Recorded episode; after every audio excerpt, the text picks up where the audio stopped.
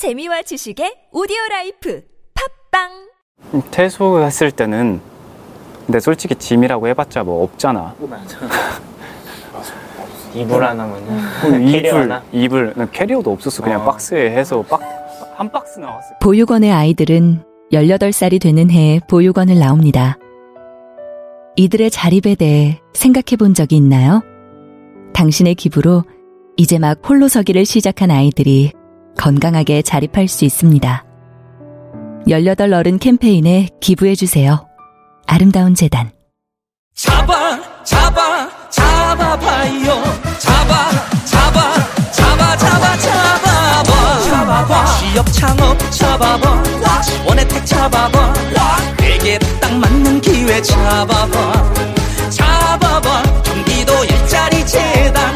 잡아봐 긁지 말고 뿌리세요 글루타셀 아직도 무작정 긁고 계신가요? 지금도 밤마다 긁어대는 아이 때문에 고민이신가요? 미친 듯이 가려울 때는 긁지 말고 글루타셀을 뿌려보세요. 약국이나 검색창에서 리얼한 후기를 확인해 보시고 많은 사용자들이 인정한 특허받은 글루타셀 스프레이로 긁지 않는 편안한 밤을 보내세요.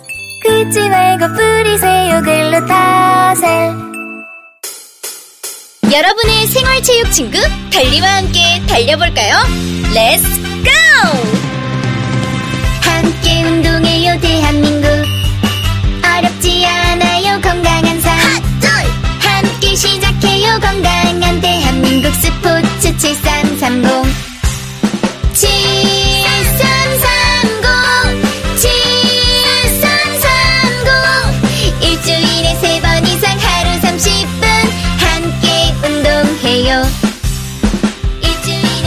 이 캠페인은 문화체육관광부와 대한체육회가 함께합니다.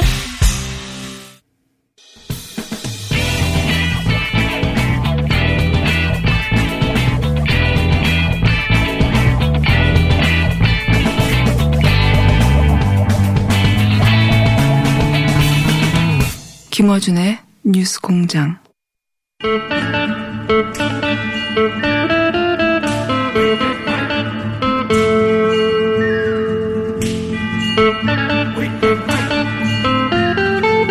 자, 오늘 문화이파의 시간입니다. 우상호 의원 나오셨습니다. 안녕하십니까? 네, 안녕하세요. 예.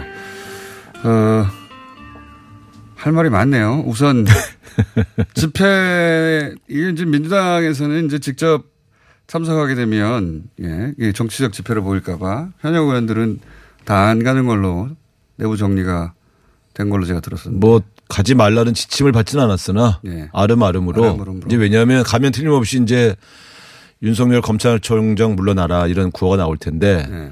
집권당 의원들이 그 저 검찰총장 상대로 물러나라 이런 구호를 외치는 게 부담스럽죠. 그게 네. 왜냐면 임명권자가 대통령인데 그래서 뭐 개인적으로 구석구석에 몰래 보고. 아 그거는 이제 가서 민심 이제 네. 탐방 차원에서 가신 분들은 꽤 됩니다. 근데 어쨌든 조직적으로 가서 딱 앞에 앉아 있는 거는 네. 아무래도 부담스럽죠. 조직적으로 가도 앞에는 못 앉으실 거예요. 아, 제가 말한 거는 고맨 앞이 아니라 우리 당원들이나 뭐 지지자들이 있는 자리 앞쪽 얘기한 것이죠. 의원님은 안 가셨죠? 워낙 네, 이런 저도. 집회를 많이 겪어봐서. 예.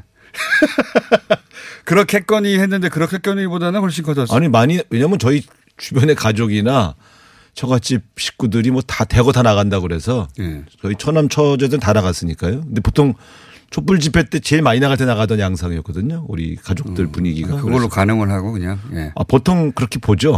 왜냐하면 이 보통 이제 저와 같은 운동 네. 바로미터가 너무 단순한 거 아니 아닙니까? 되게 왜냐면 저와 같이 학생 운동했던 민주화 운동 전력이 있는 직장인 예.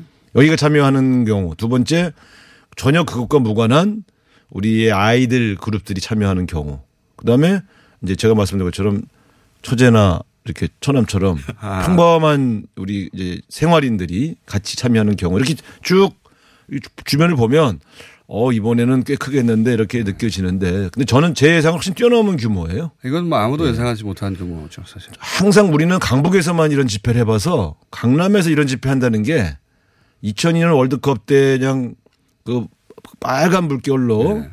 어, 강남을 휩쓸었던 이후로는 아마 이게 제일 큰 규모의 집회인데 이게 이제 매주 이제 진행될 가능성이 있지 않습니까? 한동안 매 아, 길게 한동안 가겠어요. 예. 근데 지금 제가 보면서 이게 이제 이런 집회를 할 때 민심을 느끼는 방법이 있는데 네.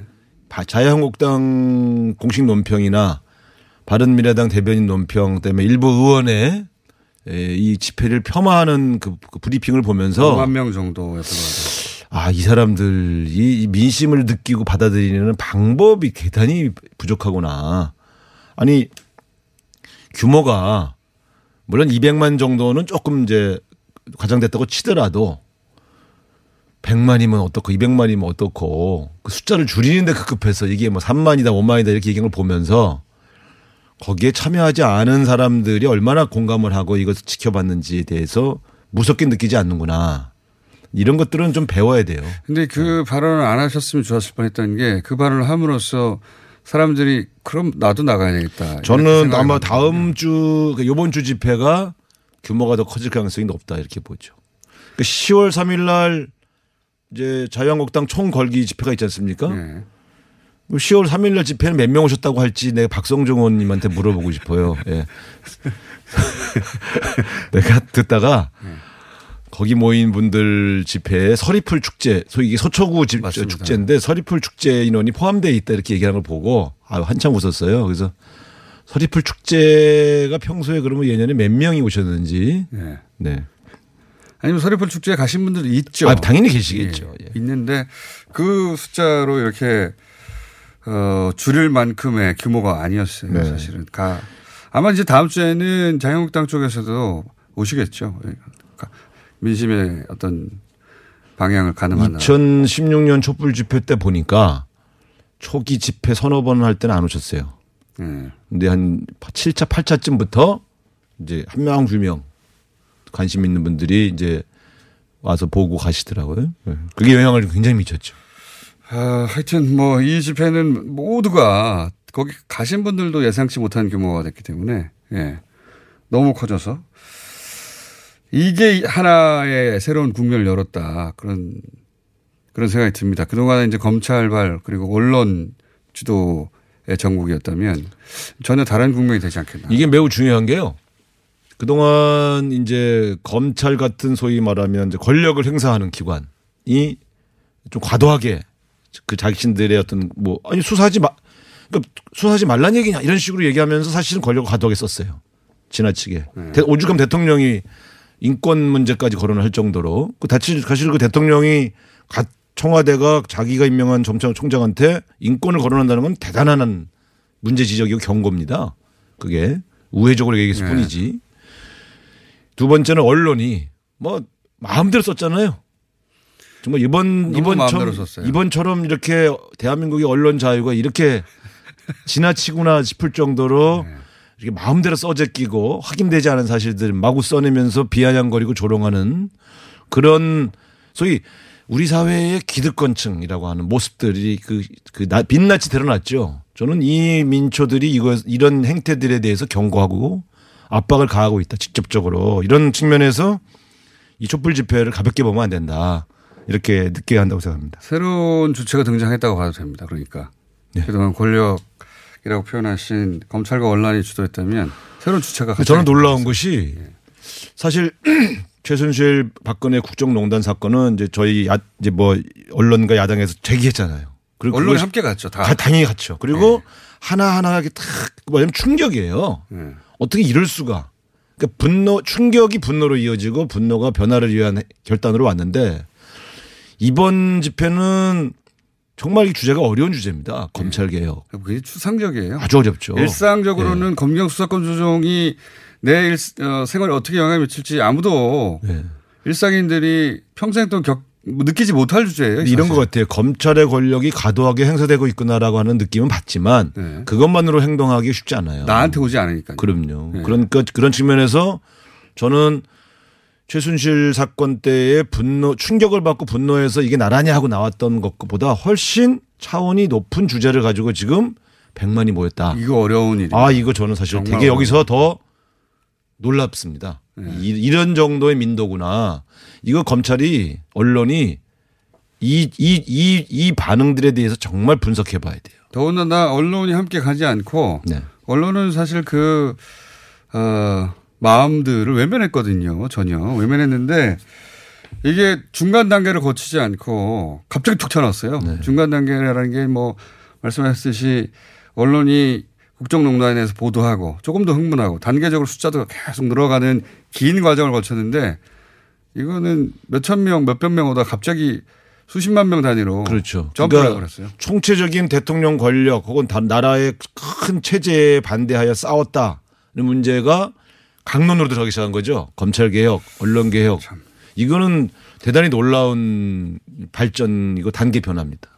이게 내- 만약에 이번 주 다음 주 계속 이런 주제로 심화되어서 모인다면 어 저는 대단히 의미 있는 결과가 나올 수 있다. 전혀 다른 예상치 못한 방향으로 흘러. 네. 저는 이제 우리 여당도 차제에 그 이 안에서 흔들렸던 게 분명히 있거든요. 이 안에도 네. 그런 측면에서 본다면 이제 각 개혁의 담론을 좀 더 강론화해서 민심을 담아서 좀 더 치열하게 싸울 필요가 있다 이렇게 생각합니다.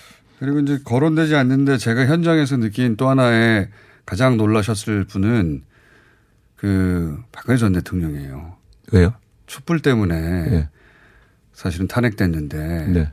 오랫동안 계시다가 안에 밖에 나오셨잖아요. 근데 그 바로 성모병원이 아. 그 집회 끝에 있어요. 아, 그거 내가. 나왔더니 촛불이 또 나왔나 이러 싶어가지고 깜짝 놀라셨을 것 같아요. 본인을 향한 아니지. 아닌데 자신을 향한 촛불이 아니니까. 근데 하필이면 그 네. 앞에 열려가지고 예 촛불을 아주 싫어하시고 깜짝 놀랐죠. 뭔 소린가. 하필이면 성모병원이 그 끝에 있어요 그 줄에.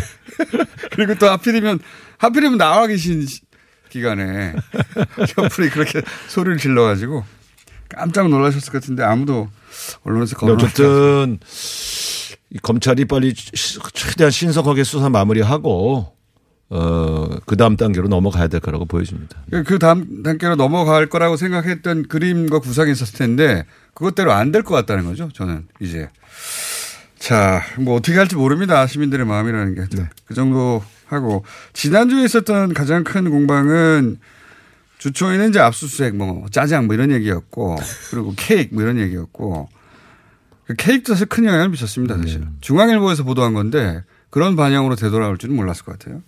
보수 매체가 아마 조국 장관은 이제 무너졌다 이런 느낌이요 느낌으로 보낸 사진 같은데 아빠 엄마를 자극했어요. 자, 전혀 예상치 못하게 흘러갔고 주 후반부에 이제 그 통화가 이제 문제가 됐습니다. 어, 조국 어, 장관 쪽의 얘기로는 한 가지 다른 점은 장관입니다 하지 않고 조국입니다 했다고 하는 것이고요. 그게 뭐 큰 차이가 있느냐 싶은데 좀 다르긴 하죠. 예. 어, 집주인입니다 했을 일은 없고. 또애 아빠입니다 그럴 수도 없고. 아마 장관입니다 혹은 주국입니다 둘 중에 하나를 하긴 했겠죠. 근데 장관이라는 호칭을 썼다면 그건 좀 문제가 되죠. 그죠. 사실은. 예. 네, 그렇기 근데 때문에. 본인 네. 그러니까 장관 조국 장관 측에서는 자기는 그렇게 통하지 않는다. 그냥 이름을 얘기하지. 라고 해명하는데 그것도 그럴 듯하고 네. 모릅니다. 어쨌든 제가 봐도 굳이 뭐 물론 이제 부인이 매우 힘들어하니 부인을 위로하고 안, 이제 안심시키기 위한 전화 통화는 저는 뭐 안 할 수가 없다고 보여지는데 거기서 아무리 불안해 한다고 그래서 거기 현장에 나온 검사 바꿔봐라 한 거는 저는 좀 과도했다고 봐요. 바꿔 바라고 한 게 아니라 바꿔 줬다고 하는 건데. 어쨌든 뭐 같은 어쨌든 얘기 같은 얘기예요. 결과적으로는 이게 이제 그거는 이제 공인들끼리 보면 예. 제가 아무리 우리 편이어도 예. 그건 안 했으면 좋았을 텐데 하는 생각이 더 들어요. 좋았겠죠. 예. 다만 그러니까 이제 이걸 이거를 공개한 쪽은 이걸 공개함으로써 조국 장관이 얼마나 이게 수사에 개입하려고 했느냐 이런 것들을 좀 그렇죠. 음해하려는 목적이었겠죠. 압력을 주는 압력을 행사했다는. 근데. 이게 그래서 머리가 짧은 거예요. 결과적으로 그 문제가 뭐냐면 아 대한민국 검사들이 야당 국회의원에게 바로 보고하는구나.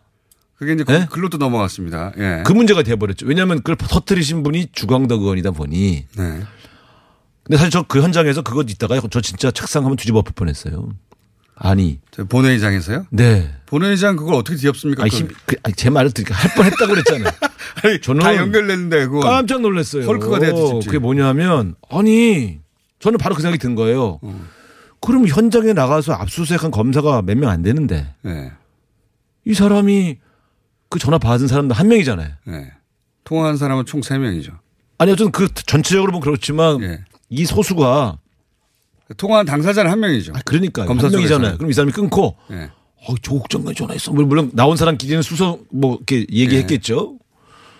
근데 보면 나중에 보면 검찰총장한테 보고도 안 했다는 거 아니에요. 그러면 검찰총장한테는 보고를 안 하고 야당 국회의원한테 보고를 해? 이게 지금 그래서 그래서 우리가 이제 주광덕이 검찰총장이냐 이런 소리를 앉아 수근수근 한 건데 네. 갑자기 부인, 부인 했다가 나중에 또 인정을 했어요. 아무리 검찰이 네. 분노하고? 불- 불편해도 어떻게 야당 국회의원에게 줄을 서서 그런 걸 알려줍니까? 알려줄 때는 문제 삼으라는 거 아니에요. 무슨 사물하는 거죠. 그러니까 정치 검찰이라는 소리 듣는 거예요. 왜 정치인들한테 줄을 서서 정보를 흘려? 그러니까 이 언론에 흘리고 야, 야, 당 의원에게 흘리고 이런 게 정치 검찰이라는 소리 듣기 딱 듣게 만든 거예요. 그래서 저는 윤석열 그 이게 압수수색도 희한하지만 야당 의원에게 직보하는 이런 제재도 아주 황당한 거예요. 그래서 이 정도는 여당에 온 적은 없어요. 그런. 없죠. 우리한 우리는 알지도 못해요. 검사들하고 안 친해요. 근데 윤석열 검찰총장이 다른 건 몰라도 야당 의원이 정보를 입수한 건 잘못한 게 아니에요. 야당 의원은 어떻든 뭐지 각- 각종 정보를 입수해서 예. 권력을 견제하기 위한 노력을 하지요. 근데 저는 검찰 내에 이런 소위 말하면 이런 정보원 역할하는 사람들이 네. 누구냐. 이게 바로 정치 공작하는 방식이거든. 언론에 흘리고 야당에 흘리는 방식. 그래서 피사실 공표 이런 얘기 하기 전에 저는 윤석열 총장이 이, 이 문제만큼은 내사를 해야 된다고 봐요. 내부 감찰을 해서. 내부 감찰이 있을 수도 있겠죠. 아, 이건 해야 돼요. 근데 뭐 나오겠습니까? 아, 이거는 잡을 수 있어요. 워낙 소수가 관련돼 있어요. 그리고 이거는 어 검찰총장까지 쏘긴다면 그러면 그 조직을 장악하지 못한 거죠. 윤 총장은 책임져야죠. 그러면. 자 거기까지 하고요. 또 네. 어, 통화 논란은 어쨌든 바꿔줬다 하더라도 어, 부인이 아프다 하더라도 그냥 건강 얘기만 하고 짧게 끊었어야 그럼요, 한다. 그럼요. 예, 거기서 신속하게라는 단어 같은 건 사용하지 말았어야 그거 안 한다. 했어야 돼요. 예. 그렇다고 그 야당에 일러? 물론 뭐 일부러 천천히 어 그랬더니 오히려 11시간 했잖아요. 아니 그러니까 그게 압력으로 작용하지는 않은 것 같아요. 아, 양명 작용 안. 했죠. 오히려 더 길어졌죠. 예. 그러니까 그, 그러니까 제가 볼 때 그것이 그래서 개입했냐 이렇게 결과적으로 말씀드릴 수는 없는데 어쨌든 빌미를 제공했다. 빌미를 제공한 건 사실이기 때문에 앞으로는 그런 건 안 했으면 좋겠어요. 근데 또 한편에서 그런 얘기도 합니다. 예. 아니 그러면 부인이 아파서 실제 건강이 안 좋은 건 사실인 사실이죠. 사실이죠. 어, 놀래죠. 그러니까 이제 보통 그러면 이제 공장장 같으면 어떻게 하겠어요. 여보 저기 너무 겁내지 말고 변호사 곧 연락해서 보낼 갈 테니까 기다리고 네.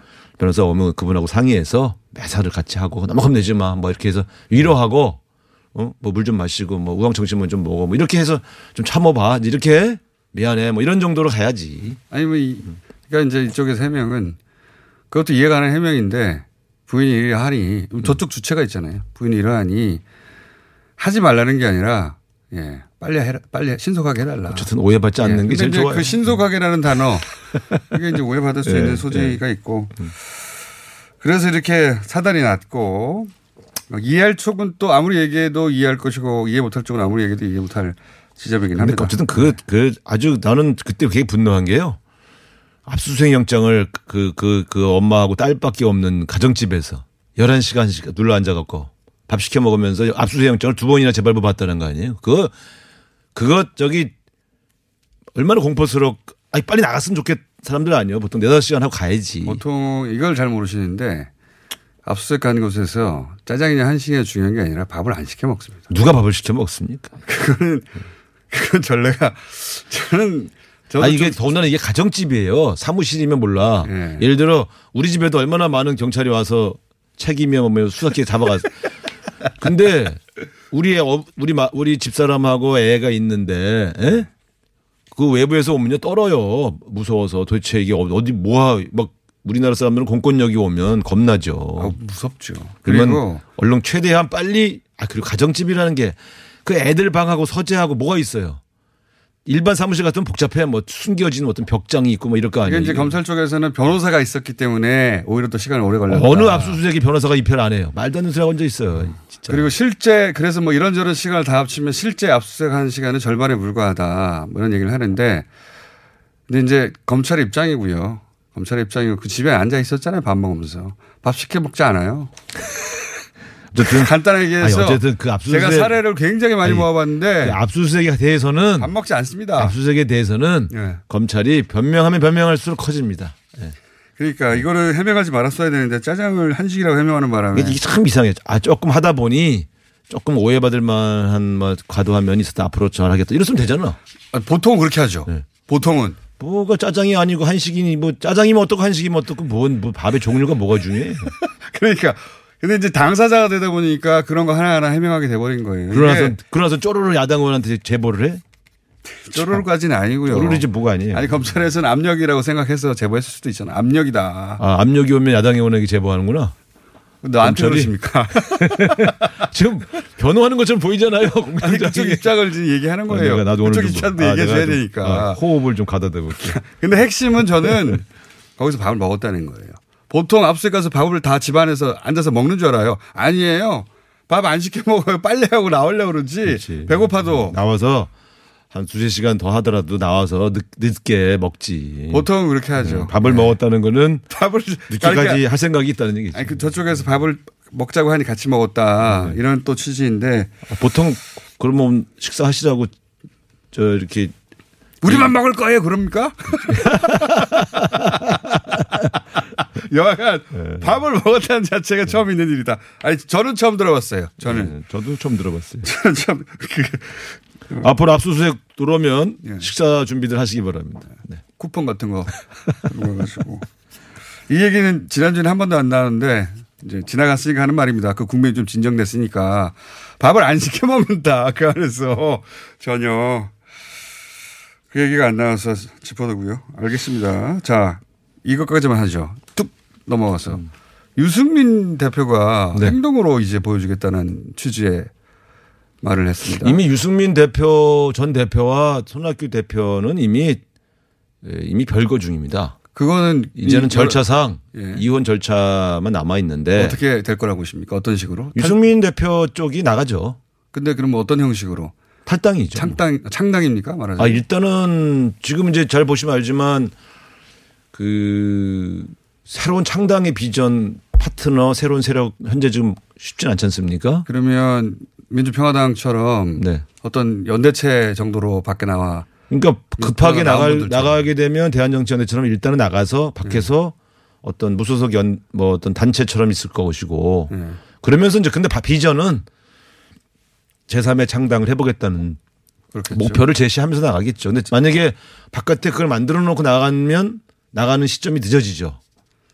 근데 제가 볼 때는 이- 이미 저렇게까지 말씀하시는 거곧 보면 일어난다. 손학규 대표하고의 결별은 네. 기정사실화 되는 걸로 보여집니다. 알겠습니다. 누구나 할 수 있는 해설을 했습니다. 뭐 저희는 모르는 걸 알고 계실 줄 알았어요. 왜 물어보시는지 아니, 모르겠어요. 아니 그 뭔가 아실 줄 알았죠. 이게 단정적으로 얘기하는 게 쉬- 쉬운 게 아니에요. 네. 여기까지 하겠습니다. 우나이퍼 우상호 의원이었습니다. 감사합니다. 네, 감사합니다.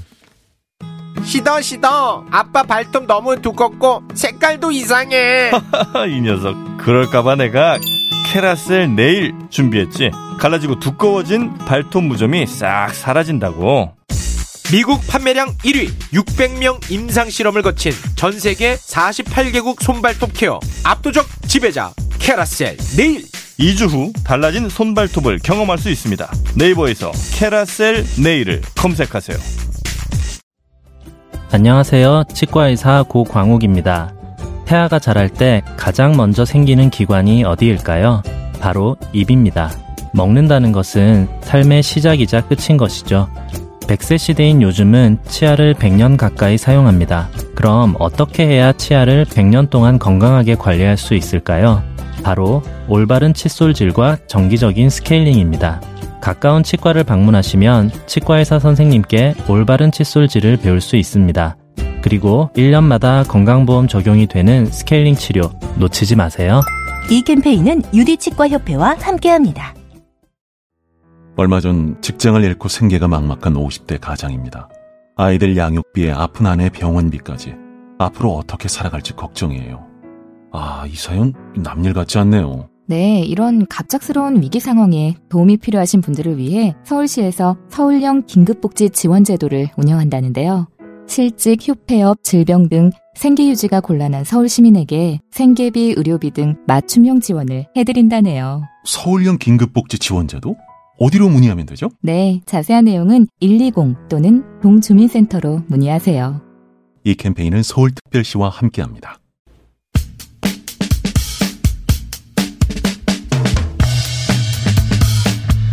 조국 장관 자택 압수수색 이후에 여러 여론조사 기관들이 그 수세, 수사가 과도했다, 적절했다를 놓고 여론조사를 했습니다. 네. 오마이뉴스 그리고 KBS 대표적으로 일요 진단 라이브에서 여론조사가 실시되어 어, 결과가 발표됐는데 재밌게도 그 결과가 정반대로 나왔어요. 해서 이런 상반된 여론조사 결과 이유를 한번 잠깐 짚어보겠습니다. 우선 제가 수치를 말해야 해서 조사 방법 개요를 먼저 알려드리겠습니다. 오마이뉴스가 리얼미터에 조사, 어, 의뢰한 조사는 어, 과도하다가 49.1, 적절하다가 42.7. 어, 9월 24일 전국 만 19세 이상 남녀 501명 응답률 6.2%, 표본 오차는 95%, 신뢰 수준 플러스 마이너스 4.4. 어, 유무선 혼합입니다. 자동응답. 방식으로 진행됐고, 일요진단 라이브 같은 경우에는 거의 정반대입니다. 지나치지 않다가 49%, 지나치다가 41%. 조사기관은 9월 26일, 27일 방법은 조사 방법은 웹조사, 휴대전화 등을 활용했고 응답률은 14.8%. 어, 조사 참여 대비 91%, 표본 오차는 95% 신뢰 수준에 플러스 마이너스 3.1. 아, 힘듭니다. 두 개나 읽어드릴랬더니. 그렇게, 어, 아, 이것은 KBS가 한국 리서치에서 의뢰한 조사 내용입니다. 이 두 수치가 왜 이렇게 정반대로 나왔는지 전문가 잠깐 연결해 보겠습니다. 윈지 코리아의 박시영 대표 전화 연결되십니다. 안녕하십니까? 네, 반갑습니다. 박시영입니다. 네. 네. 어, 이 조사 방식도 좀 생소하고요. 네.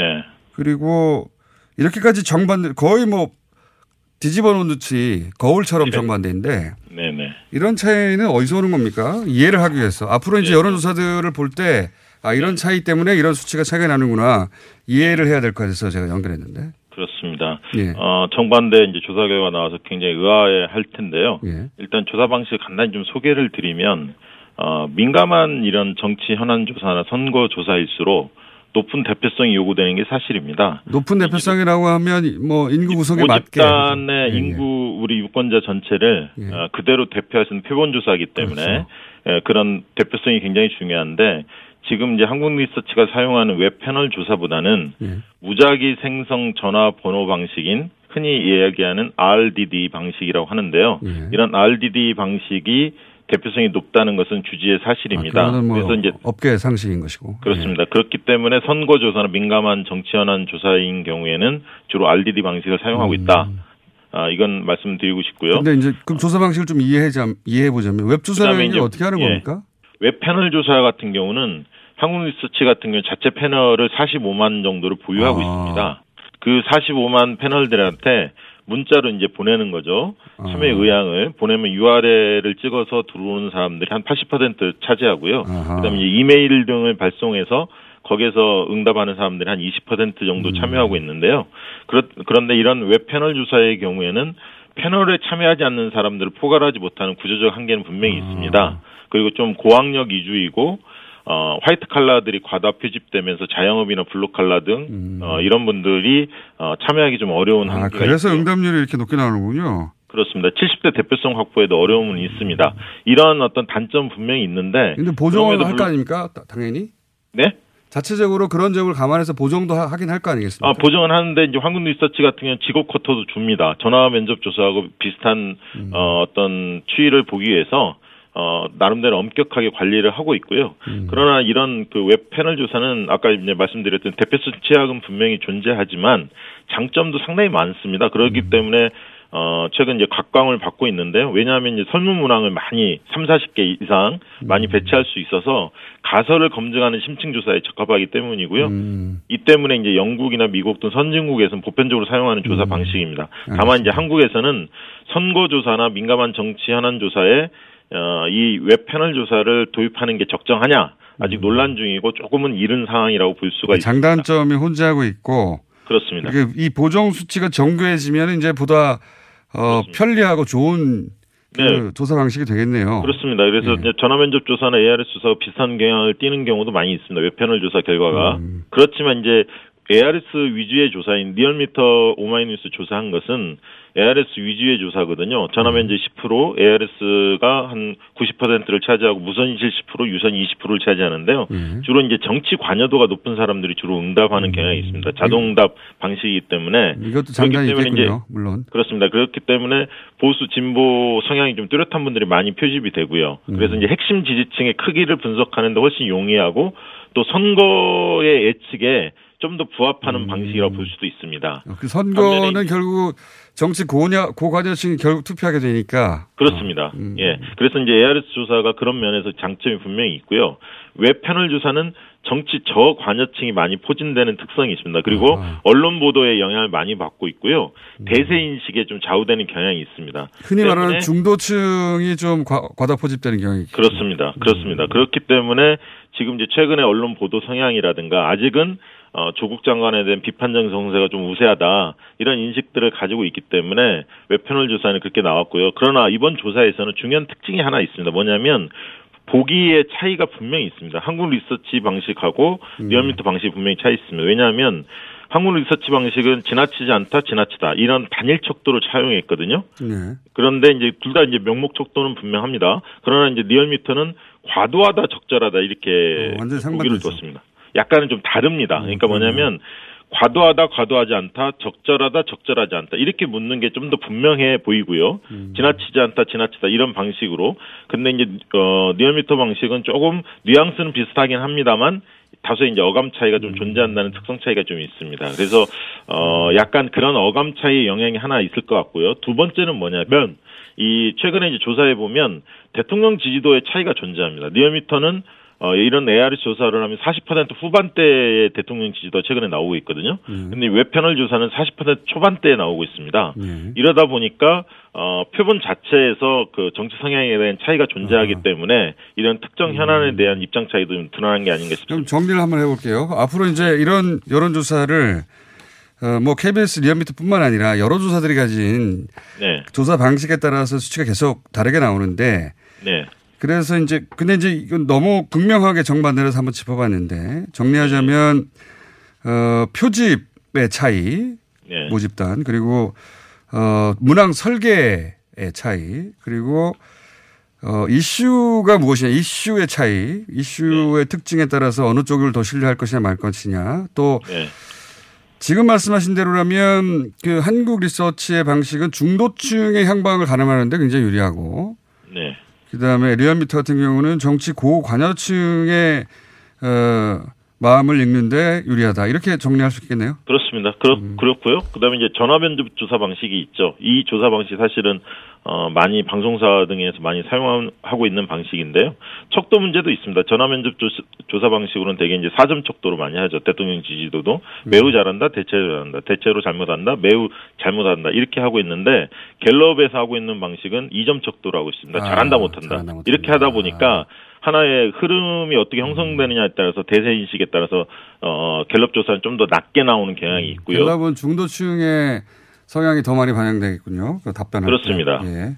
그리고 저는 어 이번 어제 이제 집회 이후로 토요일 날 집회 이후로 새로운 국면이 좀 조성이 됐기 때문에 웹 패널 조사나 전화 면접 조사 방식으로 조사하더라도 이런 어떤 조국 그 정치 사안에 대해서 입장 차이가 기존과는 좀 다르게 나올 가능성이 상당히 높아졌다 이렇게 보여집니다. 여기까지 하겠습니다. 짧게 하려고 했더니 참 길게도 얘기하시네요.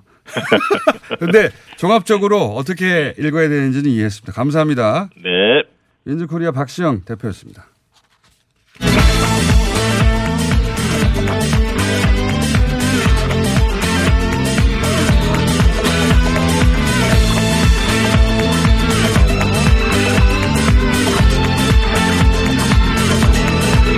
자, 오늘부터 서기호 변호사님이 1년 프로젝트 돌입하신다고 해가지고 1년 프로젝트 내용은 알 수가 없어요. 어쨌든 어, 양절 변호사님은 어, 고정이시고 어, 신유진 변호사님 한 한번 써봅니다. 네. 일주일. 자, 바로 본론으로 들어갈게요. 예. 사안이 워낙 요즘 많이 터져가지고. 근데 이번 주 새롭게 등장한 것이 조국 장관의 딸입니다. 조국 장관의 딸까지 기소하려고 하는가? 하는 느낌이 들 정도로 제목을 조국 장관의 딸로 해서 나오는 보도들이 이제 시작됐어요. 오늘 아침에 보니까 이제 표창장 관련해서 네. 표창장 김이 기소가 된 부분이긴 한데 당시 동양대 총장이 위임해서 이 표창장을 만들 수 있는 정결 권한이 없었다 규정을 다 뒤져보니까 네. 이게 또 단독이라는 이름을 또 우리 신 변호사님 네. 좋아하시는 단독이라는 단독. 타이틀을 들고 네. 나왔는데 사실 규정이 어떻게 돼 있느냐는 사- 중요하지는 않거든요. 그 상황에서. 근데 얘기하신 것처럼 조국 장관 딸에 대해서는 기소를 저는 할 것 같은 게왜 네. 그러냐면 그것과 동시에 또 그 서울대 국제 인터 국제 예, 인터법센터 어제는 뭐라 하냐면 조국 딸 검찰 진술서 집에서 서울대 인터넷 그렇죠. 서울대 집에서 인터넷고 동양대는 사무실에서 했다. 네. 이거를 왜 기소를 할 것 같냐면 이거를 기소를 해야 조국 장관하고 연결이 되거든요. 그리고 제 생각엔 이런 점도 있는 것 같습니다. 이거는 뭐, 그 소위 이제 특수부의 수사 기법이기도 한데, 그, 원래 대형 사건의 같은 경우에는 막 욕망이 충돌하잖아요. 네. 그러면은 서로 다른 얘기를 한다든가 입을 맞춘다든가 그런 경우가 많으니까 입을 맞춘 경우를 깨기 위해서는 네가 그렇게 말하면 누가 다쳐 혹은 네가 그렇게 말해서 이렇게 말하면 네가 빠져나가 이런 상황을 만들잖아요. 여기서는 제 생각에는 그 정경심 교수와 어 딸의 기소를 레버리지로 사용하는 게 아닌가 정경심 교수에 대해서 아 딸이 이제 다치지 기소까지. 않도록. 그러니까 네. 예를 들어서 표창장 위조했다고 하면은 표창장을 어 딸이 부탁해서 엄마가 만든 것으로 엄마 위조해 줘. 어 알았어 내가 위조해 줄게. 단순화시키자면 이런 상황을 몰면 부모는 그럼 내가 했다고 할게. 네. 딸은 몰랐다. 아예 네. 위조가 안 했다. 아니라고 정경심 교수 측에서는 주장하지만 옵션을 둘 중에 하나밖에 안 줄 수도 있잖아요. 그 정교하게. 그럴 경우에 이제 정경심 교수가 그러면 그건 내가 해, 한 걸로스로 할게. 라고 이게 꼭 정경심 교수 케이스뿐만 아니라 과거에 그렇게 많이 해서 사실은 공모 관계를 무너뜨리기도 했으니까. 네. 근데 갑자기 저는 딸 기사가 갑자기 갑자기 등장하기 시작해서 아 그런 압박인 수도 있겠다 그렇게 저도 얘기했거든요. 그 자택에서 그리고 집에서 이렇게까지 구체적으로 진술을 이렇게 했다라고 나오면서 특수부의 조사 기법 이제 말씀하신 것처럼 네. 그렇게 연관돼서 기사를 보면서 생각하시는 게 어, 비슷하게 다 이렇게 작동하는구나. 네. 비슷한 생각하셨어요? 네, 네. 그런 생각이 돌아가더라고요. 네. 그래서 딸 기소는 빼줄게 뭐 이런 거죠. 예. 인질극인데 그러면. 근데 이제 그게 그 권력형 범죄나 또는 뭐 재벌들 네.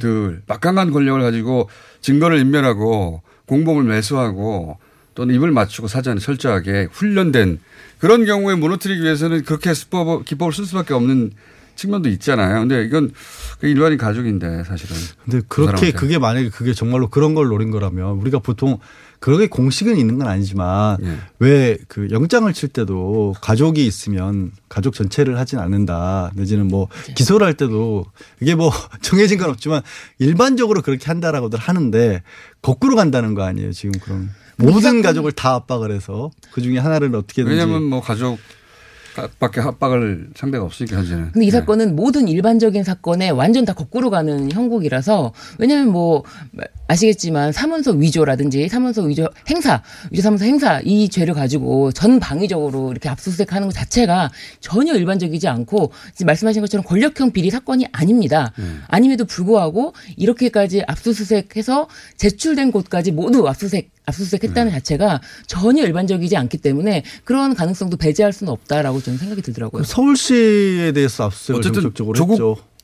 교수의 딸 이야기가 갑자기 터져 나와서 하는 얘기예요. 저는. 네. 딸 아들 다 트- 아들까지도 지금 계속해서 근데 딸 같은. 경우는 기소할 수도 있겠다 싶을 정도 이게 원래 집에서 했다. 이런 네. 거 네. 진술서를 보지 않으면 나올 수가 없잖아요. 근데 조국 장관 측에서는 그런 어, 뭐좀 전에 올라온 그 정경심 교수의 어 페이스북 내용을 보면 그렇게 그 진술하지 않았다고 하는데 진술 내용이 우리는 알 수가 없고 어쨌든 어 이런 내용을 이런 내용은 기소하려고 하는 사전 그렇죠. 그러니까 정확히는 사전 언론에 나온 거는 그건 거죠. 이제 딸이 AP 그 시험 대비를 해야기 때문에 미국 그 성적이 있잖아요. 그거 시험 대비 기간이었기 때문에 도저히 다른 서울대학교나 이런 데 가서 인턴을 할 수 있는 기간이 아니었다. 그걸 이제 그 당시 학생들 얘기까지 인터뷰를 따가면서 언론에서 보도를 하고 있거든요. 그러니까 이건 정교하게 만들어진 거거든요. 그렇죠. 예. 근데 조- 어제 말씀하신 것처럼 조선일보라든지 중앙일보 다 해가지고 그 구체적으로 검찰에서 이렇게 진술했다. 네. 딸이 직접 집에서 그리고 사무실에서 이거는 피의 사실의 명백한 공표죠.